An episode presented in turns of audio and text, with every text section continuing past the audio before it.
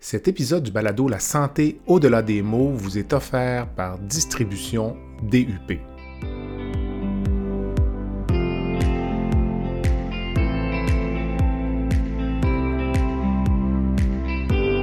Bienvenue à La santé au-delà des mots.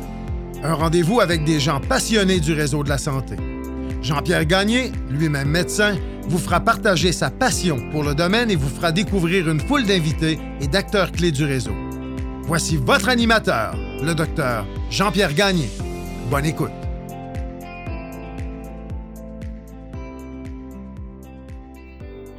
La semaine dernière, dans la santé au-delà des mots. Puis tu compares ça avec les pays, euh, la Finlande, la Norvège, euh, la Suède, où il y a 40 euh, ans passés, on a fait des choix directs, Hmm. sociaux, qui ont dit, nous autres, on investit dans les infrastructures. On va mettre encore plus d'infrastructures sportives. Il y avait déjà des bonnes notions, hein, c'était des skieurs, c'était plein d'autres choses, ces gens-là. Mais on leur a donné plus de moyens d'être actifs. Ils ont un taux d'occupation hospitalier de 20 27% actuellement. Nous autres, à cette époque-là, on nous a donné des bacs à recyclage pour à peu près le même argent. Tout le monde. On ne s'est toujours pas recyclé, on n'est toujours pas en santé.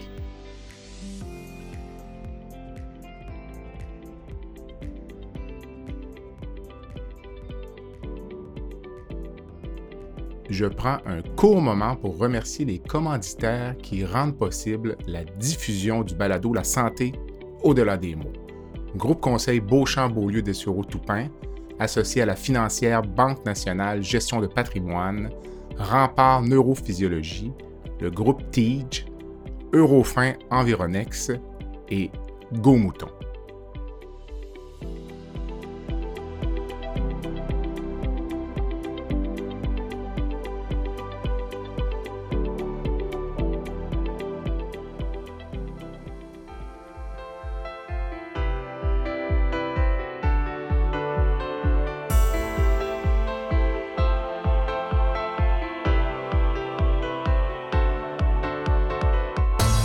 Cette semaine, je reçois pour la deuxième partie de notre entrevue M. Jacques Aubin, le semeur d'espoir. À la fin des années 2000, Jacques pesait plus de 190 kilos et a alors décidé de prendre sa santé en main. Il a réussi, avec effort et détermination, à perdre plus de 100 kilos. Au cours de la première partie de l'entrevue, nous avons discuté de la vie de Jacques avant qu'il ne prenne la décision de changer le cours de sa vie.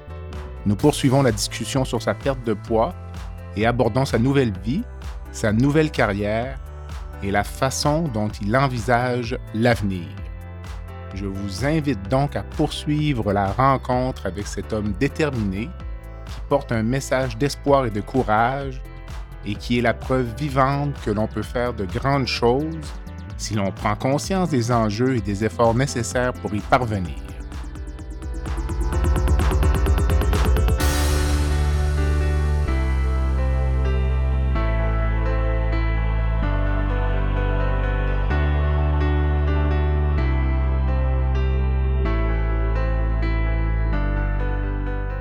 Jacques, dis-moi, est-ce que je t'écoute depuis tout à l'heure, là, euh, es-tu dérangeant? Disons, on va, on va venir plus tard à ta, vie actuelle professionnelle, mais est-ce que tu déranges les gens à qui tu donnes des conférences? Parce que, m'imagine que tu es en train de parler à une personne obèse. Tout à l'heure, tu parlais, euh, faisais référence au fait que tu parlais à une personne qui avait un problème de consommation d'alcool. Me je me mets dans la position de la personne qui reçoit les propos de Jacques Aubin comme conseiller ou conférencier. Est-ce que tu déranges finalement? Donc, euh, ou c'est le but peut-être aussi? J'espère déranger. OK. J'ai- une certaine délicatesse quand même. Je fais quand même attention aux gens parce que c'est des humains, ils ont, ils ont leurs valeurs, ils ont leurs blessures, ils ont, ils ont les, leurs états d'être. Je prends soin d'eux autres. Je ne suis, pas- je suis pas maltraitant parce que ça sert à rien d'être un bully là, euh, dans ce que je fais. Oui, je dérange. Oui, j'espère que je dérange, mais je fais attention comment je dérange. J'aime les gens, je les aime pour le vrai. C'est pas un mensonge quand je dis que j'aime les humains. Il y a plein de monde sur la Terre qui disent Ah, les maudits humains, euh, ils ont- sont tous plein de défauts, mais ils ont plein de qualités aussi. tu sais. Fait que je fais attention comment. Mais oui, je, oui, je souhaite déranger. Oui, je souhaite que la personne soit comme OK, euh, je pense que le message n'était pas pour moi. tu Des fois, je vais donner des conférences à des endroits, si on sent d'une salle, j'en pars de là, j'entends plus parler de rien. Puis trois ans plus tard, il y a quelqu'un qui m'écrit et qui me dit Toi, il y a trois ans, tu es venu, puis tu m'as dérangé. Mais tu m'as assez dérangé que j'ai décidé de me prendre en main et j'ai perdu 100 livres. OK. Ça, pour moi, là, c'est ma gâterie. Mais as-tu parfois des gens lors des conférences qui viennent te voir sur le coup parce que ils sont pas contents, là? ou, euh, Ça m'arrive pas, non. Parce Non? que, comme je te dis, j'ai une certaine délicatesse dans la façon dont je dis les choses. Tu sais, Ok. je- J'attaque pas les gens, je les prends pas en grippe. là, je suis pas en train d'attaquer un obèse. Ou... Puis j'aime pas ça dire ça, un obèse. Je trouve ça laid. Mhm. Puis le mot laid, là, parce que lait, c'est laid, mais laid, c'est encore plus laid que lait. Mhm. Je trouve pas ça beau. Il n'y a pas de mots. C'est des humains qui sont dans une grande surcharge corporelle, dans une grande surcharge émotionnelle. La vérité, c'est ça. C'est ça que j'ai devant moi. Fait qu'avant de parler à au corps humain qui est là, je parle à son esprit blessé. OK. Parce que souvent, c'est des gens qui sont blessés qui sont dans, cette- dans ces corps-là.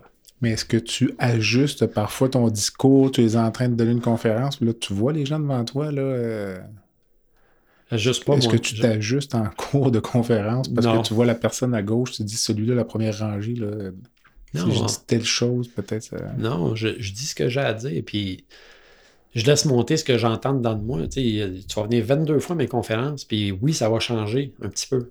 Mais si tu me poses une question, à la fin de la conférence, tu vas avoir la réponse.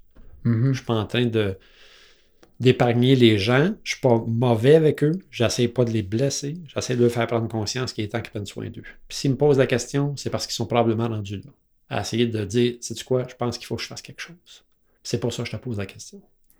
Je fais pas d'un bon service que de mentir aux gens. Longtemps, moi, dans ma vie, ah, ben, tu sais, euh, Hey, Jacques, t'es gros, il faudrait peut-être faire attention à toi, tu sais, ta santé, hein. Ah, chale-moi pas, tu sais, j'ai juste des gros os. Tu sais, c'est ce que je répondais aux gens. Mhm. C'est quoi qui dirigeait ces gens-là vers moi? C'était-tu méchant? Ou c'était une forme d'amour, peut-être mal dirigée, en me disant t'es gros? Mais dans le fond, ils me souhaitaient du bien, ces gens-là. C'est notre perception, le problème. Quand je dis à quelqu'un, je pense qu'il faut que tu prennes soin de ta santé, je suis pas en train de dire je t'aime pas, je suis en train de dire je t'aime. Mhm. Je veux que tu prennes soin de toi. C'est comme ça qu'il faut percevoir les choses, c'est pas autrement. Fait que si je dirige un message dans une assemblée où il y a des gens qui sont en surpoids, puis je vais être honnête avec toi, Jean-Pierre, les surpoids, là, ils sont jamais en avant dans les premières rangées. Ils longent les murs dans l'ombre. OK. Ils sont jamais, jamais dans le milieu de la place. Ils veulent pas se faire voir. Ils, se- ils sont tout le temps étalés sur le bord des, des murs ou dans le fond de la salle. Ils sont pas, euh, ils sont pas dans le milieu de la place. C'est pas des gens qui s'exposent. OK. Par, par, par, euh, par manque d'estime d'eux-mêmes, tu sais. Puis je les comprends, parce que j'ai déjà été là. Je le sais ce qu'ils vivent. Je le sais que rentrer dans un amphithéâtre, puis t'asseoir dans un banc où les deux bras, là, te- te- te- t'arraches les deux hanches puis les fessiers quand tu t'assois, là. C'est pas facile, ça. C'est dur sur l'ego, sur le, sur l'estime de, de soi. Fait que ces gens-là, ben, ils vont s'asseoir sur des chaises droites souvent euh, en bordure de la salle, là, dans des chaises adaptées pour eux ou dans des chaises qu'on a ajoutées parce que, parce que l'amphithéâtre ne permet pas vraiment que ces gens-là puissent s'asseoir. Quand tu étais dans le fond du baril, là, donc à fin des années 2000, un peu, j'imagine 2008, 2009, tu, tu- tu mangeais combien de calories par jour? Parce que, En fait, c'est pas combien de calories je mangeais par jour, c'est combien de calories je mangeais au souper. OK. Parce que le matin, je partais, je me pognais un café chez Tim. Je dînais pas parce que j'avais oublié. Parce que je travaillais, je travaillais, je travaillais. Puis quand j'arrivais pour préparer le souper de ma famille, ben là, euh, je dévorais une baguette avec du fromage euh, de très basse qualité euh, avant même de commencer à souper, en préparant le souper. Je mangeais beaucoup. Tu n'as Pas- jamais calculé. J'ai jamais calculé, mais tu sais, si tu calcules qu'un pouce par un pouce par l'épaisseur d'une genre de fromage craft, mettons, là, Mhm. qui est quoi, 3 pouces et demi, là. Si ça, ça représente, mettons, 150 calories, ben, quand tu manges la moitié de la plaquette, tu es rendu déjà à 1000. Puis là, tu rajoutes une baguette à ça à 1200, tu es déjà à 2200, tu n'es pas encore assis pour souper. Puis ça, c'est l'apport quotidien, ou même plus quasiment. Exactement. Exactement. L'apport quotidien, plus, plus, plus, parce que tu n'es pas encore assis à table. Plus la bière, puis. euh, plus la bière. Sais, une 20 onces, c'est quoi? 150, 200 calories? mm. dépendamment du, du taux d'alcool aussi, puis de ce qu'il y a dans cette bière-là. Mais tu sais, si t'en prends un 4-5, euh, Mm. ça va gagner son homme, là. Mais dis-moi, euh, sans porter de jugement, il y a beaucoup de personnes en, en situation de surpoids qui vont dire euh, qu'elles ne mangent pas beaucoup. tu as déjà entendu ça, c'est Ben certain. oui. Ton opinion là-dessus? C'est vrai qu'ils mangent pas beaucoup. Ces gens-là, en général, sont rendus à leur 152e diète, puis Mm. le système métabolique est complètement dérangé. Fait que ce qui arrive, c'est qu'ils n'ont plus besoin de manger quoi que ce soit pour que ça arrive à plus avoir de résultats. Ah, je mange pas grand-chose. Ben c'est ça, c'est parce que tu manges plus rien. Ton corps, il réagit plus. Il est en mode défensif. Il veut tout garder parce que tu en donnes pas assez. Mets-toi en action, change ton alimentation, puis mange bien. Mais mange à tous tes repas. Puis, tu sais, je suis pas en train de dire aux gens, va-t'en vers le jeûne intermittent, essaye ci, essaye ça. Je suis en train de dire, mange tes trois repas, mais mange-les bien, tes trois repas. Choisis ce que tu vas mettre dans ton assiette, puis vois le changement se créer. Peut-être qu'au début, tu vas prendre un petit deux livres, mais à un moment donné, quand ton corps va comprendre que tu lui donnes de la nourriture à tous les jours, qui n'est pas en déficience alimentaire, puis en déficience au niveau des minéraux, parce que ça aussi, c'est important. Mais le corps va dire Ah, OK, je ne suis plus en danger, j'ai plus besoin de me protéger, Pas je vais laisser partir. stocker tant que ça. Ben, je vais laisser partir ce que j'ai pas besoin. Mais toi, est-ce que je devrais comprendre que, selon toi, lorsque tu as amorcé ta transition, euh, avais-tu fait des régimes préalablement? Puis est-ce que le est-ce que tu étais en meilleure position pour réussir du fait que tu n'avais pas fait 20 diètes avant? Ou... En fait, j'ai fait quelques tentatives de diète. Je te dirais pas que j'en ai fait 22, là, mais sûrement 4-5. Puis, euh, j'ai jamais pensé que j'étais dans une meilleure ou une moins bonne position que personne. J'ai juste pris la décision que c'était assez. Puis, ce faisant, euh, c'était clair dans ma tête que je reculais plus ce coup-là. Je m'étais dit, là, tu as une shot, tu as 46 ans, c'est le moment ou jamais. Tu l'as saisi, tu fonces dedans, puis tu n'es jamais allé voir jusqu'au bout ça pouvait être quoi le résultat. Ça, c'est l'autre affaire. On ne mène pas à terme ce qu'on entreprend. Socialement, dans n'importe quoi. La plupart des gens ne mènent pas à terme. Ils s'inscrivent à un sport, ils ne vont pas au bout. Euh, dans plein de trucs, on fait ça. Moi, j'ai décidé d'aller au bout pour aller voir si c'était possible. Puis ça a été possible. Ça a marché. Hmm. Ça a marché. Puis, puis après ça, c'est le maintien. Tu sais, je veux dire, j'aurais pas de tomber dans mes anciennes habitudes. Puis c'est pour ça que je dis aux gens, essayez pas des diètes, puis des affaires là, de poudre pour essayer de perdre 200 livres en deux semaines, là, ou 35 livres dans le mois, ou peu importe. Là. Arrêtez ça. Perdez une livre à la fois, une livre par semaine. 52 semaines, 52 livres. Si t'en perds plus, aura. Dans trois ans, tu auras perdu ton 150. Exactement. Puis, mais dans trois ans, en perdant tranquillement, tu vas avoir créé des habitudes qui vont rester dans le temps. À titre d'exemple, disons, quand tu dis perdre une livre par semaine, quelqu'un qui écouterait aujourd'hui, qui disait, ben, je veux quand même commencer quelque chose maintenant. Qu'est-ce que ça peut représenter comme privation? On ne parlera pas d'activité physique, on va en parler après, mais simplement au niveau de la diète. Perdre une livre par semaine, qu'est-ce que ça peut représenter comme restriction quotidienne ou comme soustraction, disons, à l'apport alimentaire? Moi, je dirais plutôt, qu'est-ce qu'on additionne? Qu'est-ce qu'on J'aime pas de- ça, j'aime pas ça les soustractions, moi j'aime ça additionner. Je vais manger une bonne protéine. Tu sais, en fait, moi, j'ai, moi, en fait, ce que j'ai appliqué comme protocole, c'est déjeune comme un roi, dîne comme un prince, puis soupe comme un mendiant. Hein? Parce, parce qu'on se- on s'entend, quand on n'est pas actif, on, se- on se couche avec la, la bédaine plein. bien ben plein. Tu vas digérer toute la nuit. là. C'est la seule affaire que tu vas faire cette nuit. Tu ne te reposeras pas. là. Tu vas être en mode digestif. Là. Soupe comme un roi. euh, Déjeune comme un roi. Ça va te permettre ça de dire ben je vais manger mes deux œufs. Puis là, ben, tu vas choisir comment tu les manges, tes œufs, mettons. Tu sais, ça va être poché au lieu de frit dans, dans le beurre. Puis tu vas mettre autour de ça des bons aliments. Tu sais, deux œufs, ça peut être accompagné. Le monde, hey, le monde a de la misère avec ça, de la laitue puis des légumes le matin. hein. Quand tu Mhm. parles de laitue puis de légumes le matin, le monde est. Hein? Mais oui, c'est possible. Puis au lieu de manger ben, de la saucisse euh, préfabriquée, fais-toi des, galettes ou des, des de, de- de poulet haché que tu fais revenir avec des bonnes petites épices. Puis accompagne ça avec ton œuf. Puis mange un demi-bagel avec ça, puis un petit peu de fruits. Tu vas aller chercher des glucides, tu vas avoir de tout. Là. Tous tes macronutriments vont être dedans. Tes gras, ta protéine, puis tes glucides en équilibre. Puis, nourris-toi jusqu'à 8 sur 10. Hein? Euh, Les Ne, Japonais. ne pas manger jusqu'à sa fin, tu veux dire? Ben, jusqu'à- Euh, jusqu'à- plénitude. Ben, c'est ça, exactement. Tu sais, les, les, euh, je pense que c'est les Asiatiques ou je pense que les Japonais qui disent euh, Ara Ishibu. Ça veut dire manger à 8 sur 10. Ça veut dire manger lentement pour permettre aux signaux de venir au cerveau pour dire Hey, j'ai plus faim. On ne dépose pas notre fourchette dans le moment, hein, on mange. On, va, on fait ça rapidement comme on fait tout le reste rapidement. Dépose ta fourchette entre chaque bouchée. Prends le temps de mastiquer 30 fois. Puis tu vas voir qu'il va en rentrer moins dans ton estomac. Fait que commence avec des habitudes comme ça. Puis après ça, ben, équilibre tes assiettes de façon à rester à une situation où ta satiété est à 8 sur 10. Et d'un repas à l'autre, ce petit 2 sur 10-là que tu manges pas, il va se faire perdre ta livre ou deux même par semaine. Juste ça. OK, pas viser des calories en moins ou. euh, C'est une mauvaise méthode, les selon calories. toi, OK. Tu sais, les cal- tu sais, un avocat, là, c'est quand même très calorique. Et pourtant, moi, j'en mange puis je prends pas de poids, là, tu sais. C'est pas une- Ça n'a pas rien à voir, tu sais. C'est, c'est les mauvaises calories, les calories vides, tu sais. Je veux dire, je regarde, euh, on va prendre n'importe quel euh, hamburger de restauration rapide.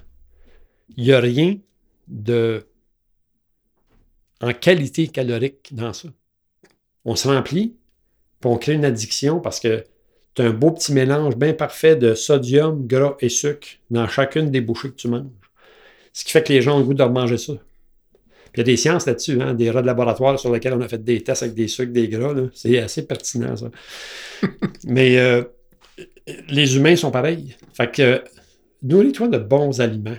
Puis fais trois repas par jour comme ça. Puis en soirée, oublie ta petite, ta, ta petite, euh, ta petite habitude de grignoter en soirée. Bois de l'eau, hydrate- hydrate-toi bien, puis va, va dormir. Puis tu vas te rendre compte qu'après un mois, tu as déjà beaucoup de résultats.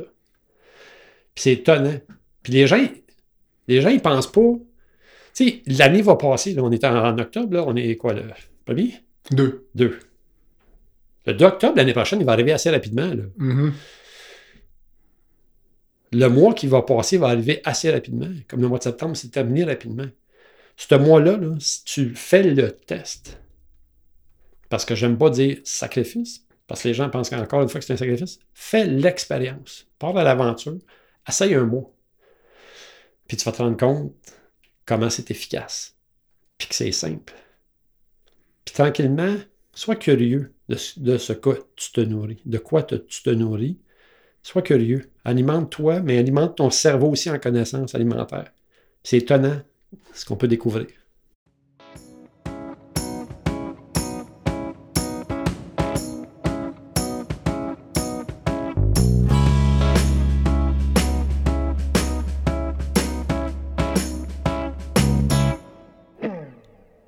Rempart Neurophysiologie est une entreprise spécialisée dans l'octroi de services neurologiques tels que le monitorage neurophysiologique péropératoire.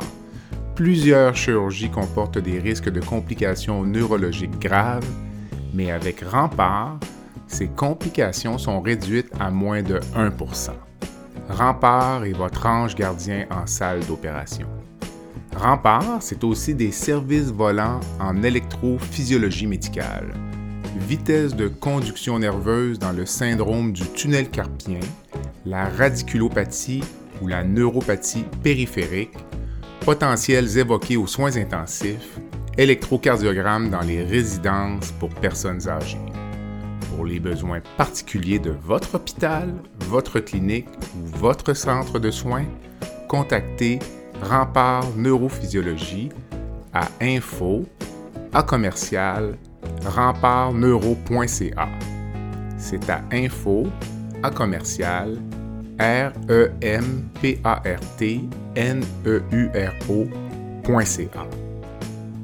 Est-ce que ça prend une certaine maturité pour prendre la décision que tu as prise? Euh, toi, tu étais plus dans la quarantaine. Là. Je verrais quelqu'un qui est dans la vingtaine, parce qu'on en voit parfois des gens qui arrivent euh, au début de la vingtaine, presque à l'adolescence, surplus de poids important.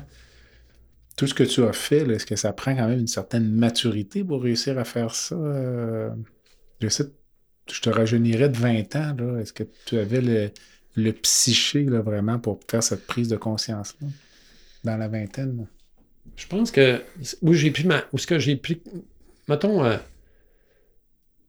mettons que, tu sais, mettons, on, on recule à 30 ans. À 30 ans, on pense qu'on est éternel. Mhm. À 40 aussi, je pense, un petit peu. En à 40, on est plus foufou. on est plus foufou, là, tu sais. 40 ans, on ne sait plus si on est vieux ou si on est jeune, ou si on s'en va ou si on arrive. À 20 ans, on était dans le physique. À 30 ans, on était dans le corporatif, tu sais. Je veux devenir quelqu'un. Comment je vais me positionner dans la vie? Je vais-tu acheter ma maison? Vas-tu... À 40 ans, il y a comme un genre de désordre. Il est hormonal, puis mental. Puis je pense qu'à 50 ans, je pense qu'il y a une forme de sagesse qui s'installe. Fait que oui, probablement que j'étais plus sage. Probablement que j'étais plus conscient. Plus en mesure de. Oui, plus en mesure de. Fait que ça serait un mensonge de dire que c'est pas vrai, à 20 ans, j'aurais fait pareil. Non, je pense pas qu'à 20 ans, j'aurais eu cette ouverture d'esprit-là. Par contre, je persiste en disant que il n'y a pas d'âge pour se prendre en main. C'est ça. Est-ce que, je tu conseillerais de la même façon, là, la, la même condition physique, disons, là? Donc, euh, est-ce que tu conseillerais de la même façon quelqu'un de 20, 30, 40, 50 ans? Non, non. Je pense que. Je pense que pour obtenir mes objectifs avec un jeune de 20 ans ou de 30 ans, j'utiliserais d'autres outils que pour motiver quelqu'un de 50 ans. Par exemple? Ben, je pense que à cet âge-là, la vie sexuelle est importante. Je pense que la vie active, la perception visuelle est très importante. L'image corporelle. L'image corporelle. Fait que je travaillerai plus sur ça. Même si, en vieillissant, je considère que c'est pas si important que ça, je pense que pour eux autres, ça l'est encore. Puis je travaillerai plus là-dessus. Ce que je ferais pas avec quelqu'un de 50 ans, sur lequel je vais lui dire de miser sur le long terme, sur sa santé, sa, son autonomie. Tu veux une marchette à 65 ans? Mhm. Hein? Là, c'est- dans l'état physique que tu as actuellement, tu vas te prendre avec une marchette à 62 ans. Ou sur un petit buggy rouge à 4 roues euh, sur la piste cyclable. Mm. Tu sais, c'est j'ai d'autres outils pour des gens de différents groupes d'âge.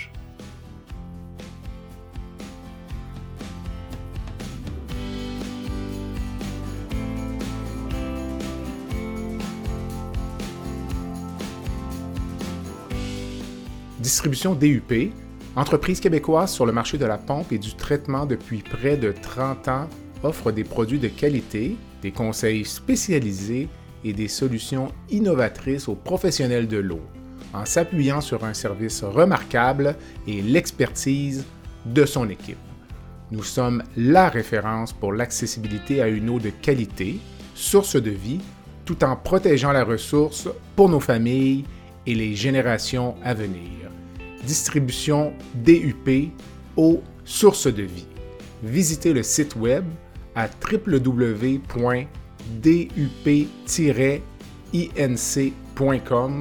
ou téléphonez au 418 839 1843.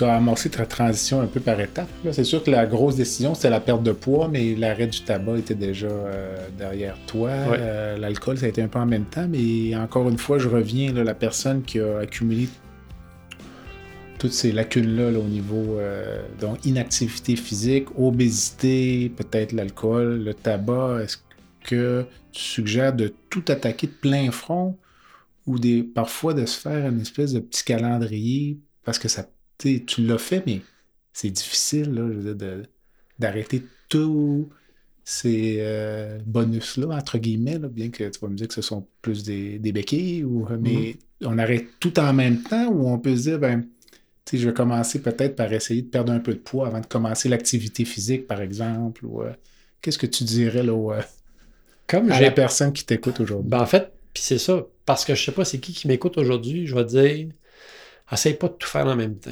OK. Mais ça dépend tout le temps. Si c'est quelqu'un que j'ai devant moi, puis que je suis capable de détecter son caractère, OK.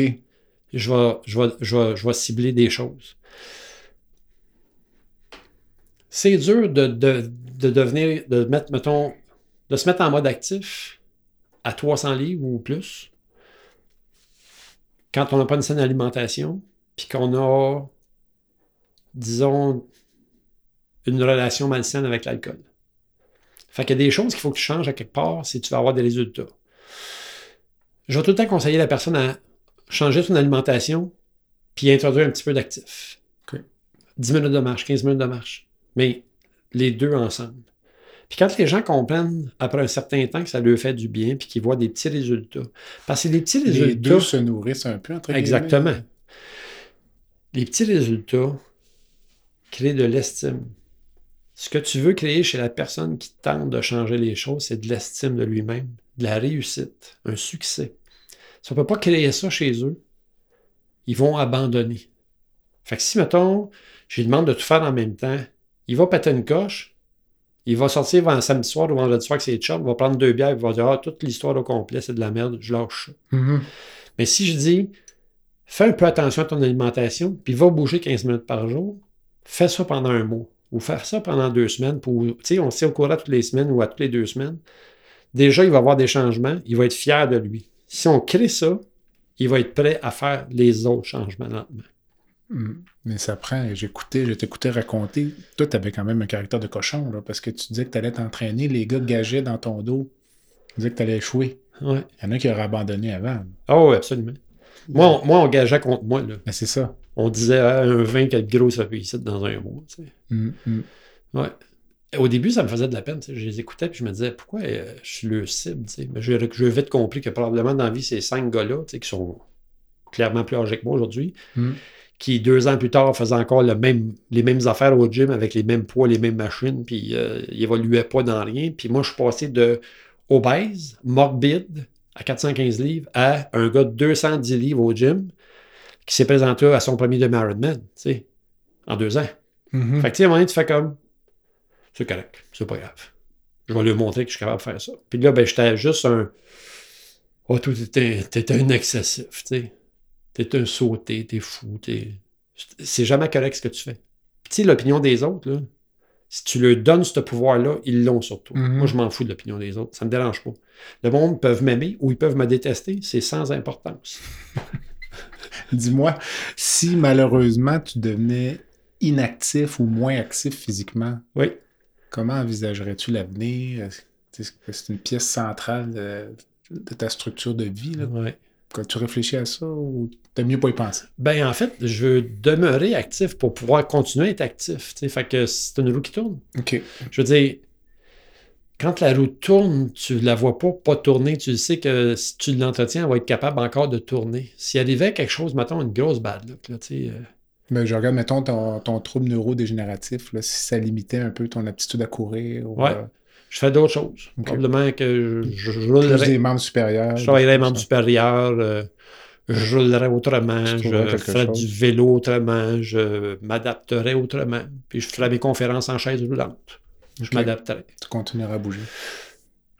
Tu as un choix dans la vie. Hein? Mm. C'est un choix. Je veux dire, à tous les matins, moi, je me lève, puis je me dis, la vie est un choix. Je choisis d'être de bonne humeur, je choisis d'être heureux. C'est un choix que tu fais. Ben, chaque choix est un choix. Puis tu as le choix de rester dans ton petit placard à- en petite boule à broyer parce qu'il t'arrive quelque chose. Ou tu transformes ça en énergie positive, puis tu dis, l'autre 95%, il va bien. L'autre 70%, il va bien. Je vais m'occuper de ce qui va bien. Mm. C'est un choix, ça. Avec le recul, est-ce que qu'est-ce qui est le plus difficile à arrêter? Le tabac, l'alcool, la nourriture ou Moi, un package deal en, en bon euh, En fait, en en fait bon québécois? J'imagine que pour chacun, c'est différent parce que moi, je pense que le tabagisme a été le plus dur. C'est ça que tu racontais Ouais. tout à l'heure. Ouais, Cinq ans que- après, tu y rêves encore. Ouais, je rêvais encore. Tu sais, la nuit, je me réveillais là, en sueur de- d'avoir fumé. tu sais, puis là, je me réveillais pleurant. Ah, je suis déçu de moi, j'ai fumé. Puis là, je me dis, ben non, t'as rêvé. tu sais. OK. Puis en même temps, c'est fou la puissance, parce qu'il y a une certaine puissance dans ça. hein, il y a du subconscient. Ça, on n'en parle pas beaucoup dans notre société. Mais je me souviens encore de me coucher le soir, puis de rêver la nuit que je me voyais me réveiller mince le matin. Puis ce rêve-là, il été répétitif, là, je ne sais pas combien de fois, avant que je lance le processus. OK. Fait que, tu sais, il y, a quelque- il y a il y a un apport là-dedans qui vient de notre perception en dedans de nous autres. tu sais. Moi, je ne sais pas comment expliquer ça. Mais clairement, dedans de moi, il y a quelque chose qui me disait Tu peux y arriver. Ça peut se réaliser. Puis la preuve, c'est que je me réveille le matin mince. tu sais. Je veux dire, me couche pas gros le soir, puis je me lève mince le matin. Je- Je suis rendu à cette étape-là. OK. As-tu la même vision de ton problème d'obésité qu'un alcoolique va avoir? Un alcoolique qui est abstinent depuis 20 ans va encore se dire alcoolique? C'est quelque chose que tu as déjà entendu? Oui. Est-ce qu'un ancien obèse, c'est pareil, là, ou c'est différent? Moi, je pense qu'il y a des obèses qui pensent qu'ils sont encore obèses d'une certaine façon. Moi, je pense que ton obésité s'en va quand on quand tu as soigné l'ensemble des choses qui t'ont amené à l'obésité. L'obésité, ce n'est pas juste un corps humain, comme je disais tantôt, qui est trop gros.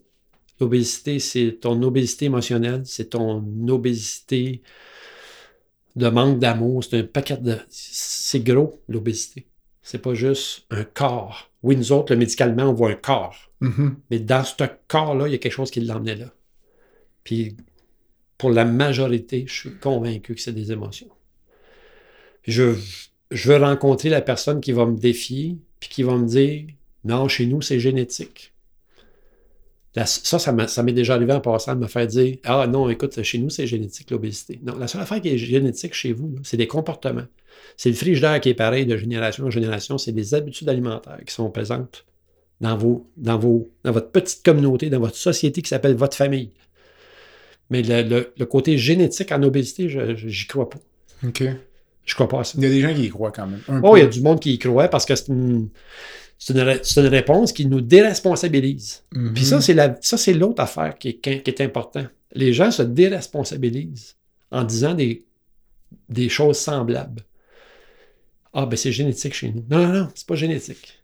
La, la vérité, c'est que c'est pas génétique. C'est ton comportement qui est répétitif puis tu vas faire pareil avec tes enfants. Là. Je te promets que tu vas faire la même affaire avec tes enfants. Hmm. Puis on le voit. Là. Moi, j'ai vu deux jumeaux. Là. Un qui est sorti d'une famille, qui est passé dans une autre famille. Puis l'autre jumeau, lui, est resté obèse. Puis l'autre qui est parti là, euh, dans une autre famille pour ses études, devenir mince. Mm-hmm. Puis c'est tout dans les comportements. Il est allé s'installer dans une autre famille, puis il est sorti de là dans un autre corps. C'est clair. Hmm. Je suis sûr que ce n'est pas le seul exemple. Je suis sûr qu'il y en a plein de ces exemples-là. Le podcast La santé au-delà des mots est une présentation du groupe conseil Beauchamp, Beaulieu, Dessureau, Toupin de la financière Banque nationale Gestion de patrimoine. Comme nous croyons que la santé financière fait partie de la santé globale, nous sommes heureux de nous joindre au docteur Jean-Pierre Gagné pour vous souhaiter une bonne saison de la santé au-delà des mots. Tu veux lancer ton propre podcast mais tu ne sais pas comment t'y prendre? Pas de problème. Mouton Marketing peut t'accompagner de la conception au lancement. Envoie ton idée de podcast à bonjour à commercial gomouton.com. Bonjour à commercial g o. L'univers du podcast t'attend.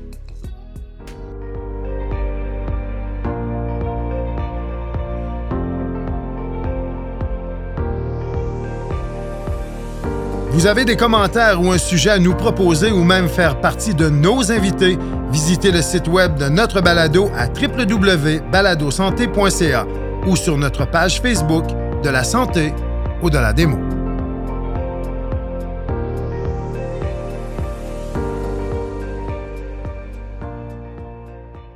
C'est comique. C'est comique parce que j'écoutais un documentaire sur les Blue Zones qu'ils appellent dans le monde, les zones où les gens vivent jusqu'à 100 ans ces zones-là sont en train de disparaître parce que toutes dans ces petites micro-sociétés-là, tranquillement autour d'eux, toutes les le microclimat de fast-food commence à s'installer. Uh-huh. Et là, on se rend compte qu'il y a une diminution des centenaires, puis de la qualité euh, de vie euh, en vieillissant chez ces, dans ces zones-là, qui autrefois étaient des zones de centenaires reconnues mondialement. Il y en avait 5-6 dans le monde, Mm-hmm. ce qu'on appelait des blue zones, des blue spots. Puis sont en train de disparaître parce que la malbouffe est tellement puissante mondialement qu'elle s'installe partout. C'est quoi la devise de Jacques Aubin? Je, suis certain que tu en as une. Il y en a une que j'ai écrite euh, au début de mon processus. Puis c'était J'aimais mieux vivre en vivant hors de ma zone de confort que d'attendre la mort dans le doute, le regret et la peur. J'ai écrit ça.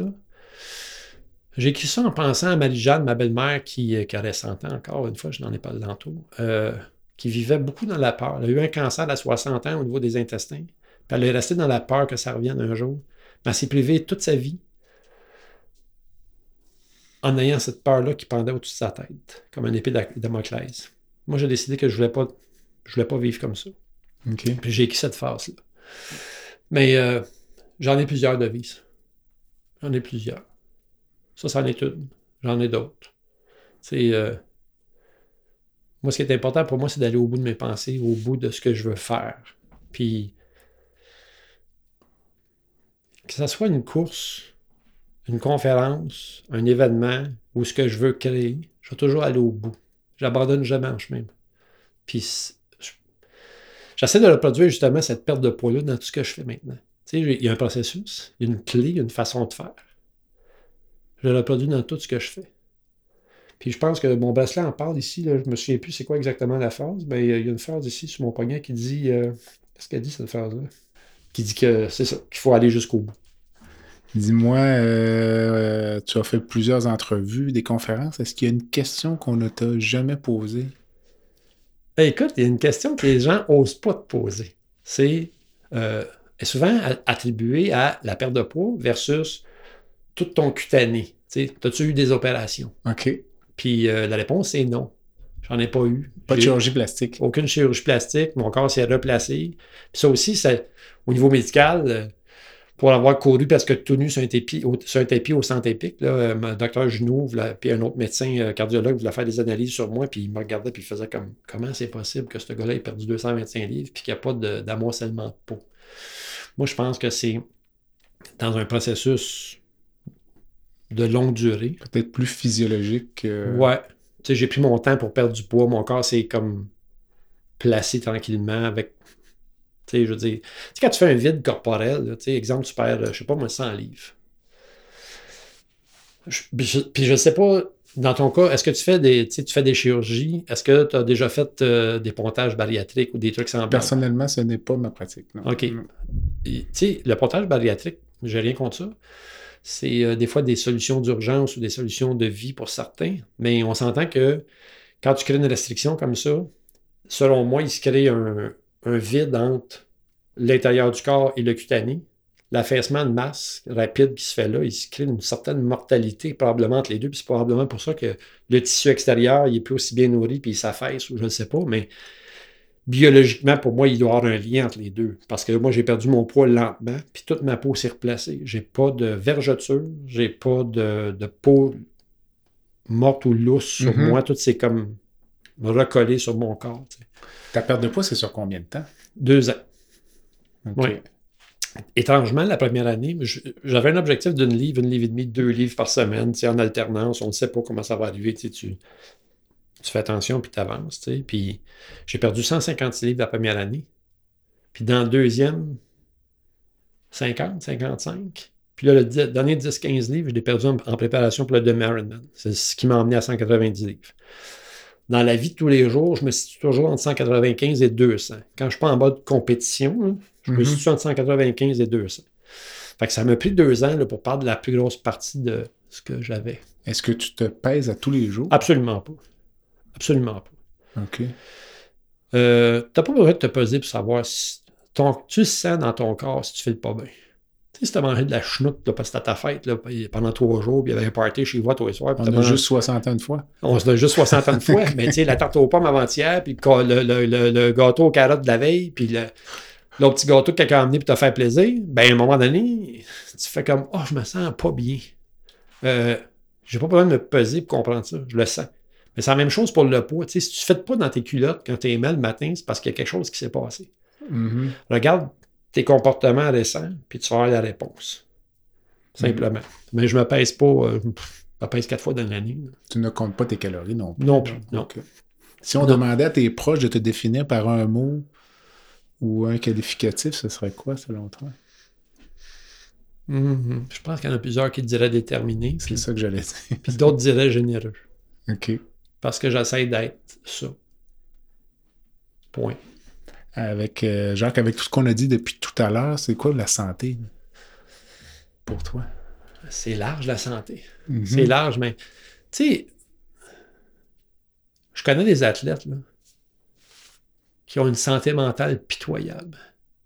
Je connais des, euh, des, des obèses qui ont une santé mentale tellement extraordinaire. Mhm. Tu sais, la santé, c'est un tout. Tu sais, je veux dire, si tu as juste un corps, puis que tout le reste n'est pas bon, ça va pas bien. Moi, je pense qu'il faut que tu aies une bonne santé mentale, il faut que tu sois une bonne santé émotionnelle, puis une bonne santé physique. je pense que c'est un tout, la santé. C'est l'ensemble de ce qu'on est. Puis dans ce qu'on est, le gars qui parle dans le moment, c'est quoi à part d'être un corps? Je veux dire, il y a quelque chose qui m'habite. Mhm. je, je, prends soin aussi de ma santé spirituelle. Je prends soin de ce qui m'habite. J'essaie d'écouter les petits messages que j'entends dans moi. Puis souvent, en conférence, c'est ces petits messages-là qui sortent. Parce que je suis tellement présent avec les gens, puis je veux tellement leur offrir le meilleur message possible, que j'essaie d'avoir cette santé globale-là. C'est ça être en santé. Le mot santé, c'est pas juste.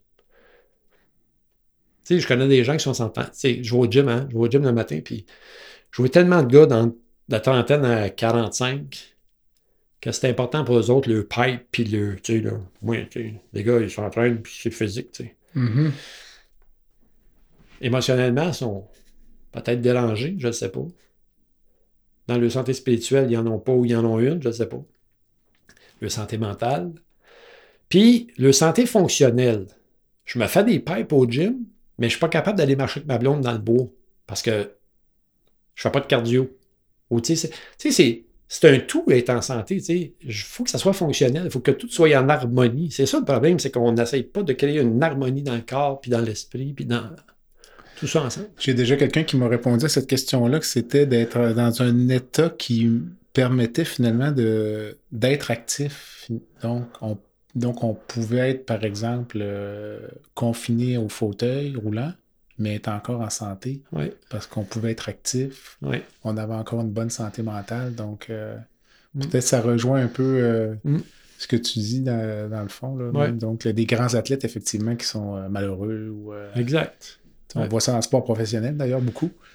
Dans le sport professionnel, des désordres mentaux, il y en a énormément. Peut-être plus qu'on pense. Beaucoup plus qu'on mm. pense. Beaucoup mm. plus. Puis tu peux regarder la carrière peut-être de n'importe quel athlète olympique qu'on a eu au Québec. Si tu leur poses la question, puis ils sont authentiques dans leurs réponses, les faits de carrière, il y en a qui, sont allés jouer dans le gouffre. Le vide, euh, je peux rien. Je peux rien parce que je suis plus capable de livrer. La, performance. La performance. Je suis plus reconnu comme étant être cet athlète-là ou ce, gars-là qui a fait telle affaire ou tel truc. Je ne suis plus le triathlète que j'ai été, je suis donc plus rien. On J'ai donné des conférences à des policiers qui prenaient leur retraite, puis les gars puis les filles, ils me disaient quand j'ai donné ma batch puis mon gun, j'ai eu le sentiment que je rien. Parce que toute ma vie, j'ai été une police. C'est parce que dans la vie, tu n'es pas juste ton travail, tu es beaucoup plus que ça. On voit ça beaucoup dans le corps médical aussi, des médecins qui ne prennent pas leur retraite. Oui. Parce qu'en dehors de l'hôpital, euh, sentiment il n'y a pas grand-chose. Exactement. puis euh, la valorisation n'est pas là, là euh, en dehors de l'hôpital. pourtant, pourtant, il y en a. Je pense que chaque personne apporte quelque chose. Mm, mm. Il devrait se voir autrement que que juste des médecins ou juste des polices ou juste des athlètes. Je, mm. je, pense que les gens devraient se voir comme étant des êtres humains authentiques qui peuvent apporter plein de choses dans la vie des autres. Mm. Je pense que tu as répondu, que tu y as répondu en cours d'entrevue, mais si tu pouvais changer une chose dans le système de santé, j'ai quelques hypothèses au sujet de ta réponse. en fait, c'est pour ça que je te disais tantôt, est-ce que nous avons la semaine? Comme je te disais, oui, il y a des quelques milliards de dollars que je, dirais, je, dirigerais plus vers, euh, vers la prévention en santé. Euh, je changerais peut-être un petit peu la formule d'éducation de nos médecins. Je pense que j'ajouterais un petit peu de compassion dans le cœur de certains. Je trouve qu'il y en a qui manquent de compassion. Puis, euh, Puis j'entends dans le corps médical probablement beaucoup de sciences qu'on ignore actuellement. La nutrition, la naturopathie, la chiropratie qu'on tente d'éloigner de. Là, on dirait que on ne reconnaît pas ces sciences-là. Les ostéopathes, ces trucs-là. Moi, je pense que toutes ces sciences-là devraient être réunies ensemble. Puis, selon moi, on ferait beaucoup mieux avec la santé des gens. Déjà, juste les, leur apprendre à manger mieux. Puis, tu sais, je ne veux pas parler contre les nutritionnistes parce que j'en ai plein d'amis qui sont nutritionnistes. Je trouve que pendant 40 ans, on a enseigné la même nutrition dans des universités, puis pourtant la nutrition a changé dans les 40 dernières années. Ça aussi, ça devrait changer. Je pense qu'on devrait évoluer là-dedans. Il y a des nouvelles sciences qui prouvent qu'il y a des trucs qui, qui sont bons pour le corps humain, puis qu'on n'enseigne pas encore euh, à nos nutritionnistes. Puis heureux sommes-nous, parce qu'il y en a des curieux et des curieuses dans ce domaine-là. Euh, c'est-tu possible que les ordres professionnels soient des limitateurs pour ces gens-là? Ça se peut-tu que les ordres professionnels soient un petit peu trop dans le pouvoir pour ben, laisser ces gens-là? ordre, il y a du corporatisme. Oui, c'est ça. ça on ne se le cachera pas. pas juste en médecine.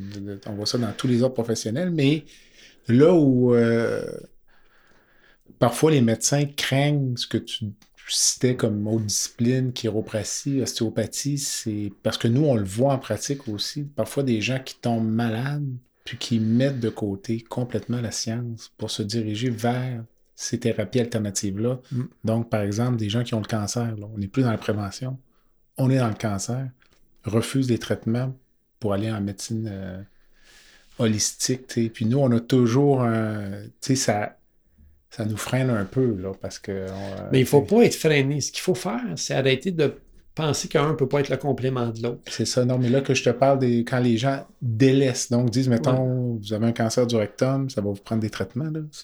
On ne guérit pas de ça en buvant de l'eau qui tombe des arbres. Là.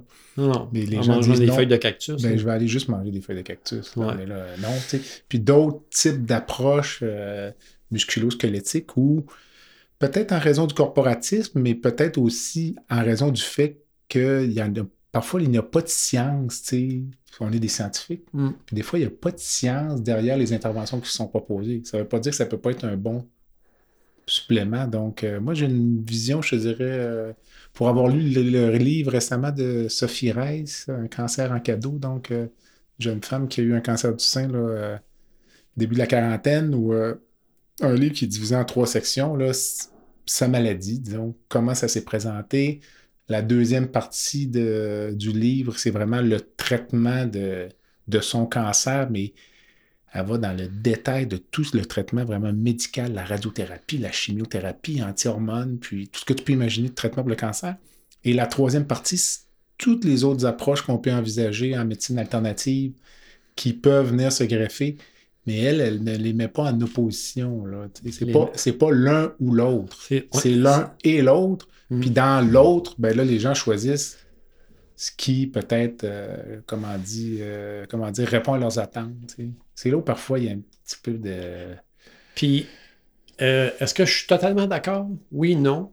est-ce que je suis totalement en désaccord? Non plus. Je pas, moi, je pense que les deux peuvent s'harmoniser. Mm-hmm. C'est possible pour un corps humain qui reproduit des cellules constamment au quotidien Hein, il reproduit continuellement des cellules neuves. Combien est-ce qu'on a de milliards de cellules? 45 milliards de cellules dans le corps humain? On en reproduit euh, au 16 jours euh, des centaines de milliers ou je ne sais pas combien.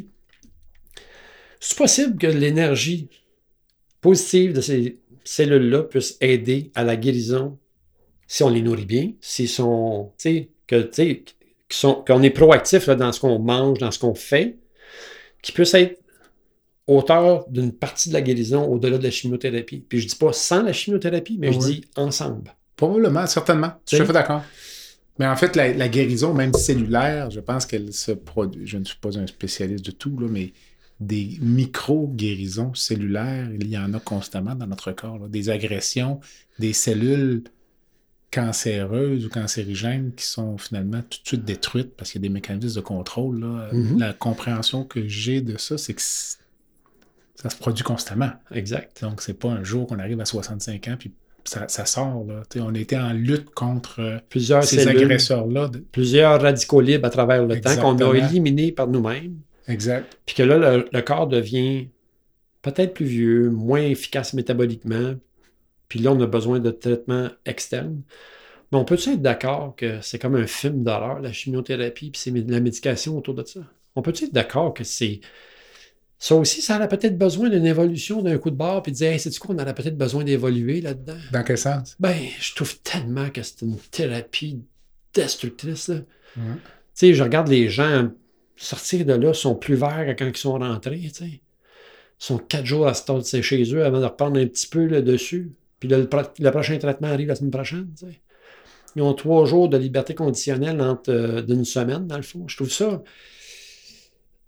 tellement agressif. sais, oui, ça prend un coup de barre dans, le- dans le truc, mais est-ce que un jour on va arriver à arrêter de penser à nourrir une industrie, parce qu'il y a une industrie en arrière de ça qui s'appelle la pharmacie. là. Ça soulève le- le- un autre sujet. Ouais. Si on avait une semaine. Ouais, c'est ça. C'est pour ça que je te dis que on- si on avait une semaine, on irait là. On n'a pas une semaine, puis tu veux pas m'héberger ce soir. fait que, parce que je tomberais clairement en amour avec les lieux. Euh, mais je pense qu'il faut peut-être vouloir vraiment guérir les gens. Puis ça veut pas dire le sauver la vie pour l'éternité. là. On va mourir pareil. De Mhm. fatigue ou dans notre sommeil ou peu importe. On va mourir de quelque chose. Je veux dire, et moi, j'en ai vu tellement. J'ai vu du monde mou- mourir dans des événements de course à pied. Puis là, le monde sont tous à panique. Ah, la course à pied, c'est pas bon. Non, c'est pas vrai. On ne connaît pas son état physique, son état corporel. Y avait-tu déjà une déficience? Est-ce qu'il y avait un.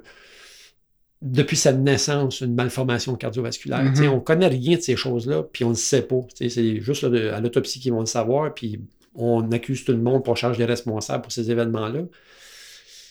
Mais clairement, dans la science moderne, au niveau hospitalière, j'aimerais ça qu'on regarde, voir si on pourrait peut-être pas faire mieux avec le cancer. Tu sais, le cancer, là, c'est pas arrivé du ciel, ça, là. là, tu sais, il y a peu de cancers qu'on peut vraiment mettre un génome dessus, dire, bon, toi, tu as un cancer du pancréas, puis, tu sais, euh, comme mon ami dit, euh, c'était la mauvaise date de l'alphabet dans ton alphabet là, qui était là, là, tu sais Mhm. dans tes gènes. L'autre 80% des cancers, c'est des cancers qui sont liés à des mauvaises habitudes de vie. Là. Puis ça commence dans la bouche, puis ça finit au rectum. On est d'accord? Mhm. Il y a quelque chose qui, qui doit être fait pour changer ça. Mais c'est plus dans la prévention. La prévention. Donc, mais c'est sûr qu'une fois que les gens sont malades, puis que Ils ont besoin d'être ça prend des traitements agressifs, les traitements s'améliorent, euh, les gens vivent plus longtemps, mais ça soulève plein d'autres enjeux, même sur l'agressivité des soins. euh. Parfois, peut-être les gens prennent des traitements parce que les traitements sont disponibles, les bénéfices ne sont pas toujours au rendez-vous. Puis, euh, Exact. Parce que c'est drôle comme les. Tu l'as sûrement déjà remarqué, à quel point les gens parfois ne font pas attention à leur santé jusqu'à ce qu'ils tombent malades. Mm. Puis là, c'est. Ça prend tout, là, tu sais, mais souvent, il y a beaucoup d'accumulation de, de Ouais, facteurs de risque, de mauvaises habitudes, puis. euh, Ouais, on à 19 joue, on on joue était- du hockey de rattrapage. Ouais, c'est ça. On était à la 19e minute de la troisième prolongation. là. Tout le monde était soufflé. là. C'est ça. Mm. Puis, puis là, il est comme tard parce que là, si tu veux tout changer, puis rentrer euh, en équilibre dans tes traitements-là, C'est tu es déjà difficile. déficitaire. Là, parfois, c'est même peine perdue. C'est comique parce que c'est pareil pour l'obésité. Je trouve qu'on traite l'obésité en milieu hospitalier avec des opérations assez radicales. Des fois, ils sont nécessaires parce que parce qu'il s'agit d'une question de vie ou de mort. Mais quand on dit à la personne, ben écoute, si tu veux te faire opérer, il va falloir quand même que tu perdes 50 livres. Parce que c'est de même, ça marche en- en- dans, dans ce genre de protocole, euh, des protocoles de pontage bariatrique où autrefois il y avait les anneaux gastriques, mais ça, je pense, c'est fini. C'est pas mal abandonné. ouais. Ouais. Puis, soudainement, les gens disent Hey, pour l'opération, je vais les perdre des 50 livres. OK, parfait. Comment tu as fait les perdre des 50 Parfait. Continue donc. non, mais ça te tente pas. T'as qu'à passer euh, deux ans et t'es obligé de manger un raisin sec à toi le matin. là. Parce que le monde, ils ne savent pas les conséquences aussi. là. Il y a une conséquence à ça. là. ça aide des gens qui sont pas capables d'y arriver autrement. Puis, puis c'est une des chirurgies ou une des interventions qui est même, entre guillemets, rentable au point de vue économique. J'imagine que tu, tu as Ouais. déjà lu ça, là, Je je sur un horizon. Mais ce n'est pas miraculeux. Non, exact. Il y a une récidive à 10 ou 15 ans, mais il n'en demeure pas moins que pendant ces 10 à 15 années-là, on a enlevé de la morbidité, on a prévenu de la morbidité, on a éliminé le diabète, on a retardé l'arthrose.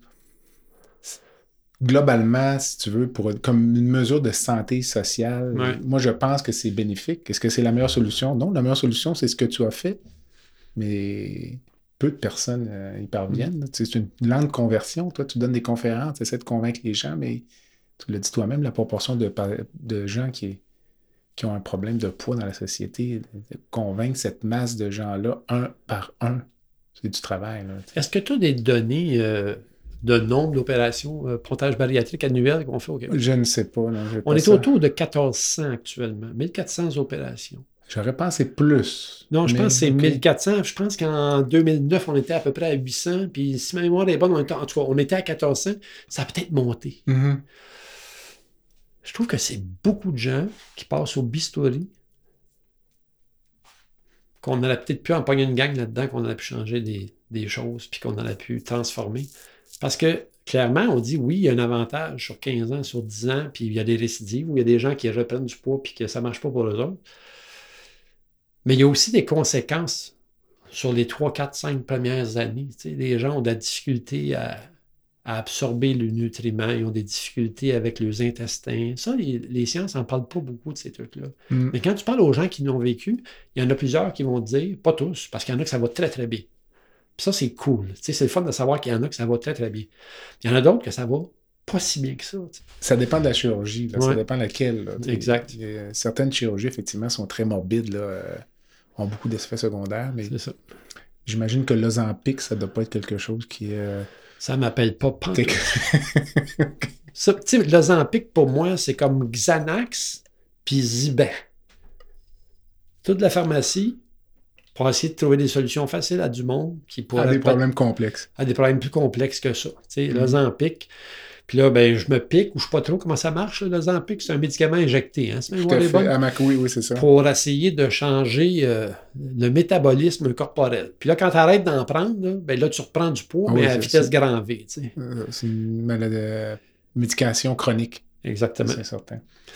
Fait que, tu sais, écoute, euh, il y a un documentaire sur Netflix là, sur le Xanax actuellement. Là, puis quand tu écoutes ça, puis tu te rends compte qu'il y a des démences humaines qui sont causées par ces genres de médicaments-là, tu fais comme, mon Dieu Seigneur, on est-tu Mm. vraiment rendu là? On est-tu vraiment rendu à l'étape où il faut falloir analyser tout ce qu'on met dans notre bouche pour être sûr qu'on va rester en santé? tu sais? Mm. C'est des, médicaments, c'est des grandes pharmacies qui produisent des produits qui sont supposés être importants pour aider les gens, puis finalement, c'est pas convaincu que ça aide tant que ça. tu sais. Ça rejoint ce que tu disais tout à l'heure sur l'industrie pharmaceutique, Ouais, à certains égards. ouais.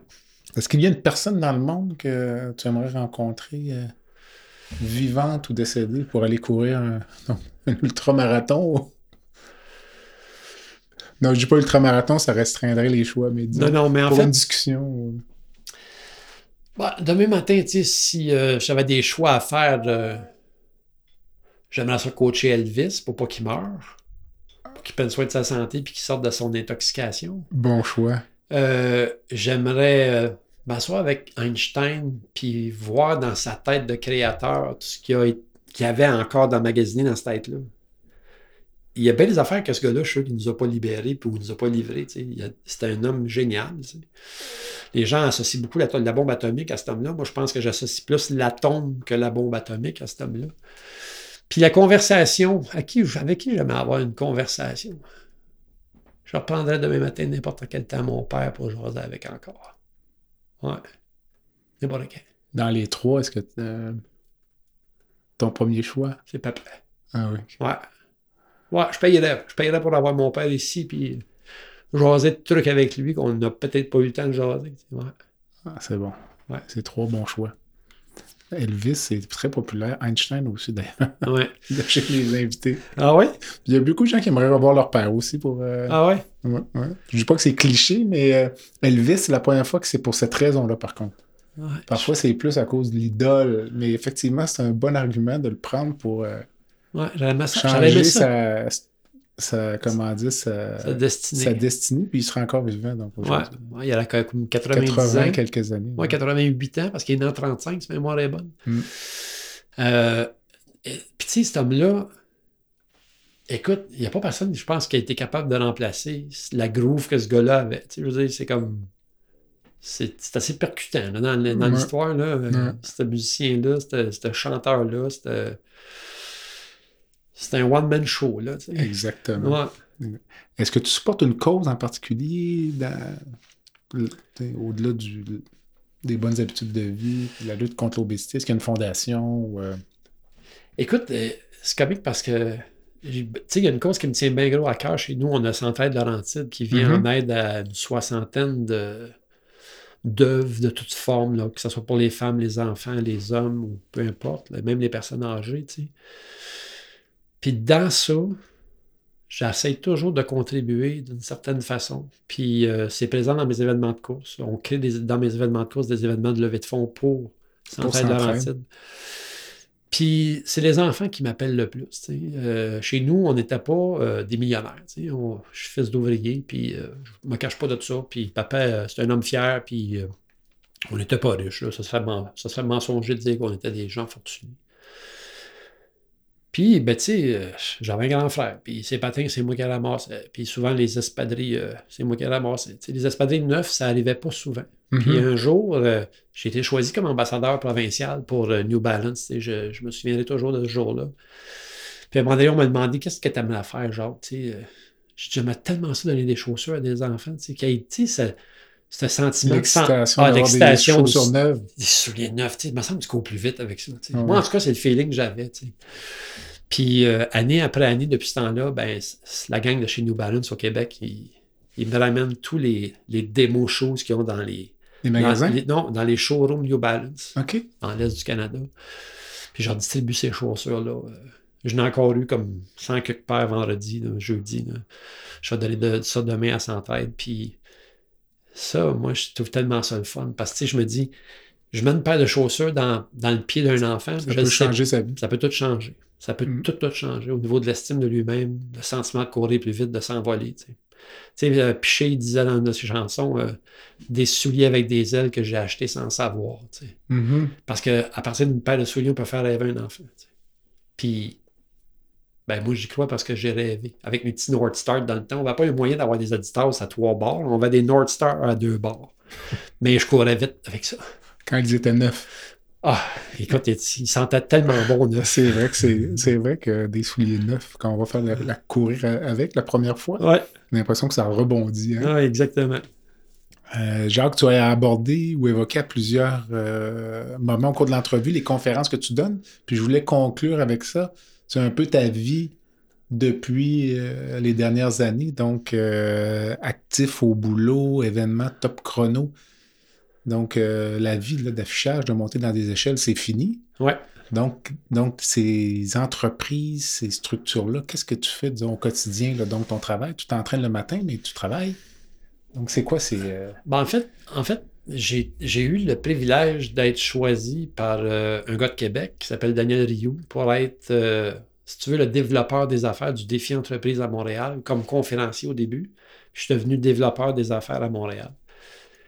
Puis après avoir monté ça, j'ai décidé de m'en aller dans les Laurentides, puis de lancer Actif au boulot, qui est une formule un peu similaire, mais plus large. OK. Puis, euh, Actif au bureau, c'est le, but, c'est d'être en entreprise pour changer la vie des adultes, les habitudes de vie de ces gens-là. Les enfants, euh, Pierre Lavoie s'en occupe dans les écoles, puis on essaye de. Tout le monde essaie de pousser là, pour que les enfants bougent plus. Mais les adultes, l'enfant arrive à la maison, il a besoin d'adultes pour, pour soutenir ce qu'ils font. Moi, j'essaie de soutenir les adultes pour qu'ils soutiennent les enfants. Fait je fais bouger les gens en entreprise, j'essaie de changer leurs habitudes de vie par des conférences, des formations, puis de, de la vie active. Puis après ça, je les emmène à vivre un défi.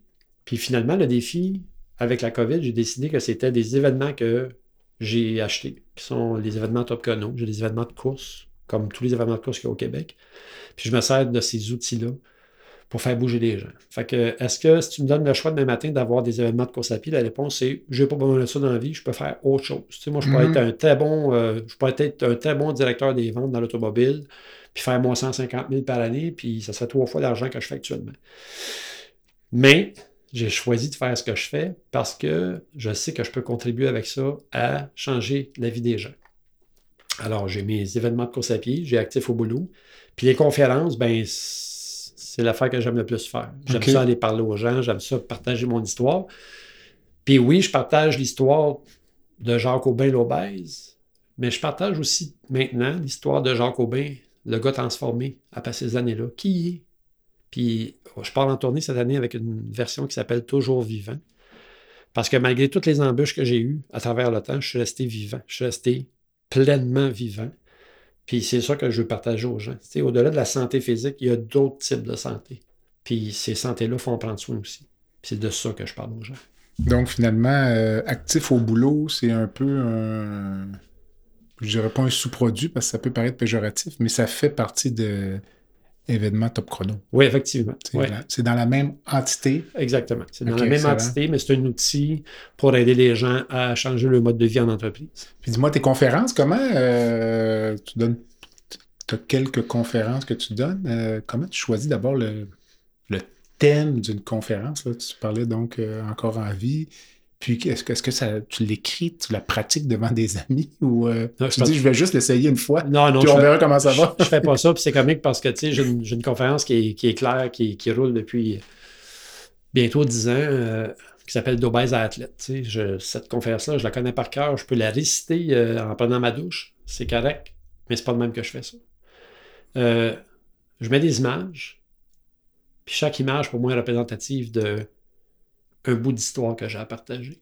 Puis c'est comme ça que, ça se passe. Maintenant, ben, mes nouvelles conférences, il y a deux, trois images. Puis la plupart de ces conférences-là, ils sont, euh, sont libres de penser. Dans le sens où je sais où je m'en vais, je sais où ce que je, veux partager avec les gens, mais d'un soir à l'autre, ça peut changer. Mais oui, c'est. Oui, puis pour les gens qui ne me connaissent pas, je parle un peu du début, de la perte de poids et tout ça. Mais après ça, je les emmène vers la largeur de ce que Jacques Aubin est devenu aujourd'hui. Puis ce que tu aimes faire le plus, tes événements sportifs finalement? Non, non? mes conférences. Les conférences? Ouais. OK. Les, les événements, les, événements sportifs, j'adore ça. Je, je- je suis en amour avec ce que je fais. là. Tout ce que je fais, j'aime ce que je fais. D'ailleurs, si tu veux être heureux dans la vie, fais qu'est-ce que que t'aimes. Si tu vas faire quelque chose que t'aimes pas toi un matin, change de job. Mm. Tu sais, J'aime ce que je fais. Tout ce que je fais, je l'aime, puis c'est parce que c'est tout en lien les uns avec les autres. Mhm. Mais si tu me demandes en degré de difficulté, qu'est-ce qui est le plus dur à produire, des événements sportifs, euh, c'est pas facile à produire. Mais juste pour bien comprendre le modèle d'affaires, donc euh, l'événement, tu le fais pour la compagnie ou tu vas faire l'événement, puis là, tu vas inviter plusieurs compagnies à inscrire leurs employés?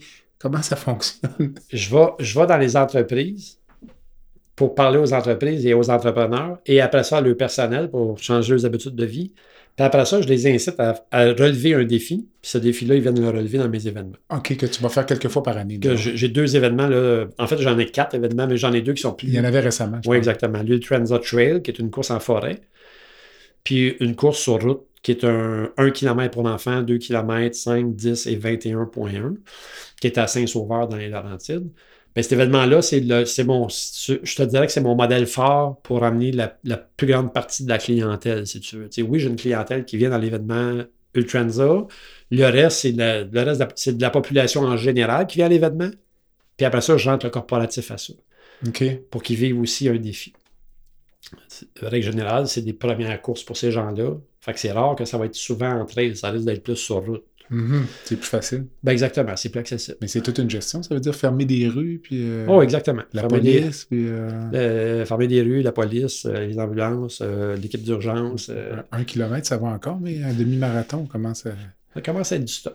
En boucle ou ton demi-marathon? Non, c'est vraiment un, OK, un quand beau, même. un, vingt- un beau 21,1 km. Combien de participants? Et cette année, sur la ligne de départ du 21, il y avait 225 personnes. Puis total, à cet événement-là, il y avait 858 personnes. OK, quand même. C'est un gros mariage. Mais on s'approche de, ma- on s'approche de, mo- de mon objectif de 2500 participants. OK. Dans un événement. Oui. Dans Ok. trois ans, mon objectif avec cet événement-là, c'est 2500 participants. OK. Puis je te dirais que le deux tiers, grossièrement, entre 1500 et 1600, va être corporatif. OK. L'autre 1000 va être monsieur, madame, tout le monde qui veut courir notre événement. Mais mon objectif, c'est d'emmener le plus de corporations possible, Laurentienne, tu sais, de la rive nord de Montréal, à participer à ça. Est-ce que toi, tu fais l'événement quand tu l'organises ou tu as trop de travail? Ben, écoute, j'ai pas le temps.